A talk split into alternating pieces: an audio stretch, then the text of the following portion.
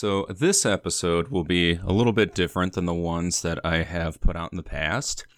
Uh, because today's topic is uh, A.R. McAllister, the first director of the Joliet Township High School Band. And uh, he is no longer with us. Uh, so, this is going to be a little bit more of a biography format episode. I'm working off quite a few sources for this one. Um, we have a dissertation by uh, Jeff Kluball um, from Troy State University. Uh, Phil Hash from Illinois State University has done quite a bit of research and uh, work on the Joliet bands and uh, A.R. McAllister as well. And um, of course, I'm just using also some resources that I have in the office here at Joliet, both in our files and in the archives. Um, you know, including some written correspondence, some records, and uh, even our yearbooks that date all the way back to 1898, but you won't really see anything about the band until probably um, the mid 10s, if that's how you refer to that decade there. So, A.R. McAllister, born July 28th, 1883. He's born in Jackson Township, very uh, close to Elwood, Illinois, also not too far from Joliet, Illinois. Um, lives on a farm so, right from a young age, very, very hard worker, had many farm responsibilities. Um, he was also the oldest of four children. Uh, but it was kind of funny when you read some of the research that he had a fondness for uh, music right from the start. Was always very interested in sound. He would actually spend a lot of his time creating um, musical instruments to play and experiment with. Um, you know, one of my sources here says he would make cornstalk fiddles and uh, would play on elder flutes. When he was younger, he really wanted to play the cornet. So when we think about that time period, you know, some of our cornet players were rock stars at that point. And uh, McAllister, around 12, asks his father for a cornet. Farm financial situation didn't allow the outright purchase of this. So dad gives AR, or Archie as he was called, a piglet. Archie's 14, raises the piglet on a bottle, enters it into the Will County Fair. He wins first prize and uses his winnings and money to purchase a cornet from J.W. Pepper. And we could probably call this the uh, official start to A.R. McAllister's musical career. At the age of 16, McAllister's father passes away, and this puts AR into the role of uh, basically head of the household, head of the farm at that point in time. A couple of years later, he's 18. He's trying to figure out what to do with his life. He leaves the farm, becomes a secretary uh, to an interurban electrical company. He gets married in 1906 to Clara Wurst from Plainfield, Illinois. Then he starts some business classes and becomes an auditor for a streetcar company. At this point, he's still playing cornet. He's leading a, a couple bands. At that point in time, they were just basically cornet uh, bands. But he's becoming a little disenchanted with his uh, desk job. Quits his job, even sells that cornet, um, leaves the state, goes to Montana, does some ranching down there doesn't exactly work out, moves back to the Joliet area. Should also be said, which is pretty important to the history of uh, A.R. McAllister in our program, that he does have a hobby of woodworking. So he does some manual training, uh, studying with his wife's uncle. He then studies musical directing at the A.F. Weldon School, later turns into Vandercook College of Music. And then he has two years at the Conn National School in Chicago. So at this point, he has skills in farming, business, and music. After his training is complete, McAllister teaches for two years in the Jewish training schools in Chicago and then is offered a very similar position at Joliet Township High School as a manual arts teacher. Now, as I look through yearbooks, it's very difficult to find any mention of the program or pictures of McAllister before the band came into existence. Now, Mr. Brown was pretty influential in education. In fact, in 1901, he helps found the very first public community college in the entire nation, and that's Joliet Junior College, which used to be on site at Joliet Township High School till about 1969. So, Superintendent Brown attends a football game in Rockford, Illinois, and he sees the Rockford band performing during the football game. He's very impressed, and he wants that back at Joliet. Now, this is an interesting point, too, because there's some people in our town that think we're the oldest high school band in Joliet, and that's not true at all. In fact, um, I don't think we're even second place out here. We definitely have, you know, as just spoken, the Rockford band being older than the Joliet band. Um, I believe out in Danville, Illinois, that band is older than us. Um, if I remember right, 1870s. It's the Christian Brothers Band as well. That's uh, pretty old. So Many, many bands came before us here. Um, however, as we get further into this episode, you'll see that there was a bit of a change that was caused by uh, McAllister and Joliet in terms of the uh, format of the high school band. So Brown brings this idea back to the school. There's uh, a lot of behind the scenes discussion finances, etc. Band is expensive today, and band was expensive back then as well. Uh, but long story short, they decide that yes, they're going to pursue a band program at Joliet. So the next question that comes up, of course, is who is going to lead this task of creating a band at Joliet Township High School? So the superintendent and a few others start looking through the faculty cards. And imagine this you start working somewhere, you put down your name, your personal contact information, and they ask if you have any special skills or hobbies. And um, you put down that you're a musician, you put down that you're a cornetist, and that you've organized and led a few local groups. And that's what happens. They come across A.R. McAllister's card Here's the woodshop teacher's card. They see that he's a musician. They approach him with the idea of starting a high school band, and McAllister accepts the offer. His initial starting salary as the band director was zero dollars. In fact, he did this position on his lunch break and still served as the manual arts training teacher. A few years later, however, there's a couple board members that insist that A.R. McAllister become the full time band director, and then he is compensated for his time. The band starts with 15 instruments. They're all secondhand instruments, and the total expenditures are about $300 for these supplies. It's seen as a pretty big tax burden, a very extravagant expense at that time, uh, but the justification for it was that this would be an athletic support organization. Now, as band people, we don't really like to hear that sometimes.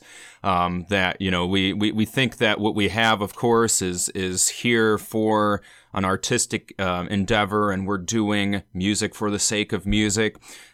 And we take our bands very seriously out here in Joliet, but the initial band was only allowed to be funded if it served as a pep band.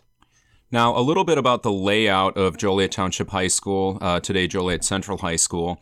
As previously mentioned, Joliet Junior College was on site here in 1901, as well as the high school and the building or buildings are set up as a community college. We've got quite a few different facilities out here. Uh, today, the students will take a sky bridge to get from one building to another, uh, but in the past, we had even more uh, buildings and uh, more streets to cross to get to schools. And if you were a band member at that point, you would go to Jefferson and Eastern Avenue and you would enter the manual training building to go for band practice. So you would sit down, you'd probably be next to some uh, hammers, maybe a keg of nails. Uh, the acoustics in the shop, of course, were not great, but this was the initial rehearsal room for the Joliet Township High School Band. Just served to be the only room they could find at that point. Um, additionally, was McAllister's teaching home as well. McAllister and the band members were uh, very much do it yourselfers at that point. In fact, they didn't even have music stands, uh, nor did they have chairs. The band students and McAllister made their own chairs. They took nail kegs and put boards on the back of the kegs for back supports, and uh, that's the original chair for the Joliet Township High School Band. The first rehearsals start March 1913. They begin with individual instruction, they move to some sectionals, then they do some full band. Uh, they don't have any band method to use. McAllister was simply using one of his old cornet books that he was transposing for other instruments. Uh, but later he was using his resources. He would go to Chicago. He met with H.A. Vandercook. They sat for a bit, then they selected a published band method to bring the group to the next level. It should also be noted in that first rehearsal that McAllister established a, uh, slogan or a motto that uh, still hanging our band room today, and it says "Results, no alibis," or translated for today's language, "Results, no excuses." McAllister was well known as a very strict disciplinarian. The minute he would open that office door to come out to rehearsal, it was like the air was sucked out of the room Every student became silent until McAllister stood on the podium and gave the direction. McAllister played no favorites whatsoever, even with his own children who would later participate in his band program. The initial band is 12 students. They gain four more students as the weeks progress. After five weeks, they perform their first assembly for the entire school. Our records show that it was a rousing success and about a week later, they play a baseball game. The band gains some notoriety and continues to increase its membership. At this point, the band is rehearsing every day, and every single student takes private lessons. It should be noted, though, that every single student took private lessons from A.R. McAllister. He was a very hard, very diligent worker, uh, met with students daily to not only help them on their instruments, but as some records show, uh, was a mentor, as many band directors today still are, to their students. As the band gets larger, McAllister encourages his students to take private lessons outside of the school. Um, you know, Joliet's not too far from Chicago. We also have the junior college. Uh, so a lot of those students start studying with some local or semi local private teachers. So by 1917, the band and McAllister are developing more of a national reputation the invitations start coming in. They're asked to play for uh, conventions, fairs, military camps all over the state and the surrounding area. Um, but what's kind of interesting is that from 1917 to 1918, uh, it's kind of a small band still, but they played for every military assignment of men who left for combat duty and for every trainload of soldiers stopping in Joliet en route to camp or the front lines of World War One. And if you were to talk to A.R. McAllister today, I'm sure he would still say that that was something that he was most proud of, was that he and the members of the band were providing that unique type of service to our soldiers. The band would continue this tradition through the next World War. You see, community service was very important to McAllister and the Joliet Band. Uh, McAllister himself would do whatever he could to support the school and the community. The band would play for Red Cross activities, Boy Scout drives, Association of Commerce activities, every parade that was in town, um, every large grand opening, and often some small grand openings. Uh, the Rotary Club would include the band whenever possible. In fact, in 1920, the band would escort the Joliet Rotary Club members to the International Convention in Atlantic City, New Jersey. So before we get into the national championships, you know, we look at a quick recap of this, where this band starts around 1912, 1913, and then by 1918, the band is awarded the title of the official band of Camp Pershing in Louisville, Kentucky. Uh, they spend two weeks in Lake Geneva, Wisconsin for a music camp. They are the Best Band Appearing in Summer Award.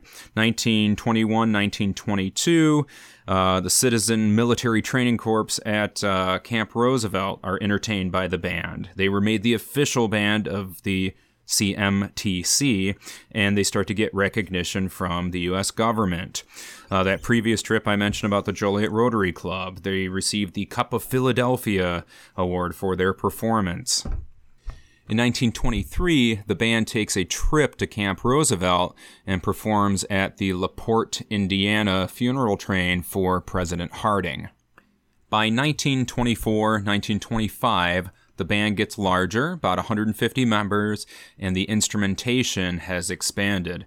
Uh, the band is competing in the district contests. They get the highest score. They're then allowed to compete at the state level. In 1924, 1925, and 1926, the Joliet Township High School Band, under the direction of McAllister, uh, wins the state title three years in a row. Uh, they are then eliminated from being able to compete in the following year. It was around this time, too, that the band debuted their new uniforms. Um, I failed to mention at the beginning the very first uniforms for the band uh, were white. In fact, they were butcher coats that were donated from a local butcher in Joliet. Later on, as the band would get a little larger, they would move to the traditional military style uniform that we all either know or have suffered through. All right, we move to 1926, and in this year, uh, first off, I was just looking up. Apparently, that was the first year that the SAT was given, so that must have been a terrible time for students. But it was a good time for McAllister and the band. Uh, McAllister, with some friends, organizes the National School Band Association in 1926. Uh, he's elected vice president that year, and then he's elected president. He holds that post for about 14 years. I don't know much about that organization, to be honest with you. I don't know if that formed into uh, one of the organizations from today or if it's an organization that just ended up folding. Um, it was just some research that I ended up not doing for this particular episode here. This is where we enter the national band contests. Um, we have a national band contest that is running. I believe the first year was 1922, 1923, somewhere around there. Um, they're not very well organized. We have a decline in professional and military bands. We have instrument companies that are trying to up the sales of band instruments. Um, they start these contests. They're really not sure what to do with them. The invitations to the contest were mailed out too late. They couldn't get enough bands to participate. If you were staying on site, you were sleeping in barracks, um, army cots. The performance area outside Grant Park in Illinois, it was a temporary bandstand. The bands were competing with traffic, trains, competing bands warming up, and each band competed before one single judge despite three judges being promised. Was it a complete failure? No. There was enough enthusiasm that they did repeat the contest again. They put in some new standards. Uh, they looked at some elimination contests that were held in several states prior to that. But then we get to 1926, and that's when the National School Band Association steps in to help out or take over these national contests. The association steps in. They help to bring forth some rules for the national competitions, um, including categories such as sight reading, marching, solo and ensemble, and concert categories of the competition. Uh, sight reading selection, for example, was always determined to be an unpublished manuscript to make it fair for all bands that were involved. I have a souvenir program in front of me right now from when Joliet, Illinois hosted the contest, May 24th, 25th, 26th. 1928. Um, it says it's sponsored by the National Bureau for the Advancement of Music with A.R. McAllister of Joliet, Illinois as president. And it's interesting to look at the history of these because they really don't mention those contests prior to 1926. In fact, on page 5, they say in 1926, the first competition of nationwide scope was held at Fostoria, Ohio. And my apologies if I mispronounce something. I'm not so great with the pronunciations. But just to give you a scope of what a band would do at this competition, I'll read a paragraph from page 5. Quote, all bands entering the Joliet lists will play four types of composition. A warming up march not to be judged, an assigned composition, a composition to be selected from a list of 20 prepared by the committee, and two or more well known numbers to be prepared for playing in unison with other bands in its class. Unquote. Uh, I have seen uh, maybe a little bit of video from that time, and if I can recall correctly, the Unison uh, piece that year was Stars and Stripes Forever, um, actually conducted by John Philip Sousa on the streets of Joliet. The national championships proved to be quite successful for Joliet. Um, they won the championship in 1926, 1927, and 1928 due to the original three-peat, as I'm calling it, um, we do have permanent possession of that national trophy in the trophy cases here at Joliet Township High School. I'm looking at some records too. They, of course, had a band banquet each year. Uh, the band members, as a gift, received medals and um, it looks like members of the band and maybe some other sponsors awarded A.R. McAllister in 1927 and in 1928 uh, a thousand dollar check each year. Uh, just so you know, for inflation, that'd be about fourteen thousand dollars today. I received something similar this year as a Christmas gift from one of my students. Actually, it was an open Kit Kat bar missing one of the four pieces, and yes, I still ate it. Following these successes, uh, McAllister is continuing to build on his own national fame in the band world. We have pieces that are now being written for uh, A.R. McAllister and the Joliet Township Band. We have composers uh, coming out to work with the band and have premieres of their pieces read by the band the United States Navy Band uh, comes out and plays in Joliet with the Joliet High School Band in 1927. McAllister is now a sought after guest conductor, clinician, educator. He's a consultant for band programs, he's a concert organizer. He was a regular contributor to School Musician magazine. Uh, there's another older magazine called Etude, uh, where he wrote essentially a small dissertation on the marching band and the management of the marching band in 1929. In the summers, McAllister kept busy. He had invitations to teach at summer camps at colleges. Uh, these would be sessions both for students and for music teachers. McAllister had some famous friends um, at this point, too.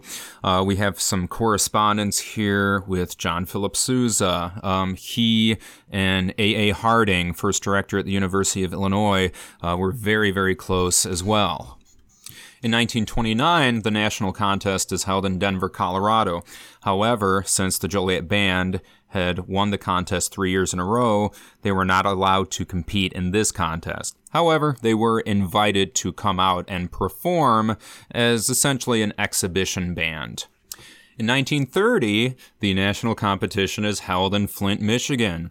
So again, the Joliet Band rallies the troops, uh, both with the band members and the community, gets a lot of community support and finances. They go out and they play their hearts out. They have a phenomenal performance, according to our records here, and then they have sight reading. Uh, A.R. McAllister did not observe four grand pauses in the sight reading, and the band, of course, followed him. The announcer gets on the microphone and then states, Ladies and gentlemen, today the band that played the best did not win. Joliet ended up getting second place in this competition due to a weighted sight reading score. The winner of the 1930 national contest was Senn High School in Chicago. A.R. McAllister takes this pretty personally. Um, he's not upset at the students, rather, he is upset at himself. And according to his son, Forrest, he really lived with the fact that he took full blame because he felt that he let the band down. McAllister was a hard worker, though, and a great organizer, and for the 1931 contest in Tulsa, Oklahoma, he had a plan. Every morning before school from 7:30 a.m. to 8 a.m., the Joliet Township Band would sight read for a half an hour. McAllister even organized these sight reading sessions with whistles that they would use in the actual competition. 1931, the band returns Tulsa, Oklahoma, and we now have a rivalry with Senn High School. Joliet Township Band performs Vanished Army, uh, La Forza del Destino, and Entry of the Gods into Valhalla. The band reclaimed the title by four points and also earned the highest sight reading score of any band in the entire competition. In 1932, the national contests and the band world would change. Um, there was a reorganization meeting in 1932, which eliminated the concert portion of the national band contest. And this was due to the Depression. We just didn't have enough money uh, to travel an entire band. However, the National Solo and Ensemble contest was still scheduled. 1932 also brings us the death of John Philip Sousa. And John Philip Sousa was a great supporter of the uh, Joliet band in the moral sense, and is quoted as saying that he thought the Joliet Township Band was the greatest amateur band in the world. In 1933, the concert portion of the festival does return. However, we have eliminated the rankings as we know it. They move to a rating system similar to what a lot of us see today in our state level music organizations. Each band performs, they are deemed a 1, A2, or A3, with a Division 1 being a superior performance. There were no longer any national trophies or overall awards as part of these festivals. The 1933 festival would be hosted in Evanston, Illinois. Uh, 1934 1936 contest, Des Moines, Iowa, Cleveland, Ohio. But by about 1938, basically, we're seeing that the national contest had become too large to manage. Um, regional contests at this point then were becoming the new norm. And we then later on would move into the state run contest, which is what most of us are participating in today. All right, well, if you've listened to me yap about this for this long so far, uh, thank you. I think we're going to make this one a two parter. Part two about A.R. McAllister will cover some of his performance tours with the band, a little bit into his personal life, and uh, we'll, we'll take you all the way through 1944 uh, with his untimely death. So thank you for listening, uh, and I think uh, we'll close out here with a recording of A.R. McAllister's band. We don't have a lot of his stuff. We do have a lot of programs and documents, but in terms of recordings, uh, there's not a lot around. Um, so this this is a 1938 recording of the band performing Annie Laurie, uh, with three soloists on that listed as R. Hamilton, R. McKeever, and R. Nelson. Thanks for listening.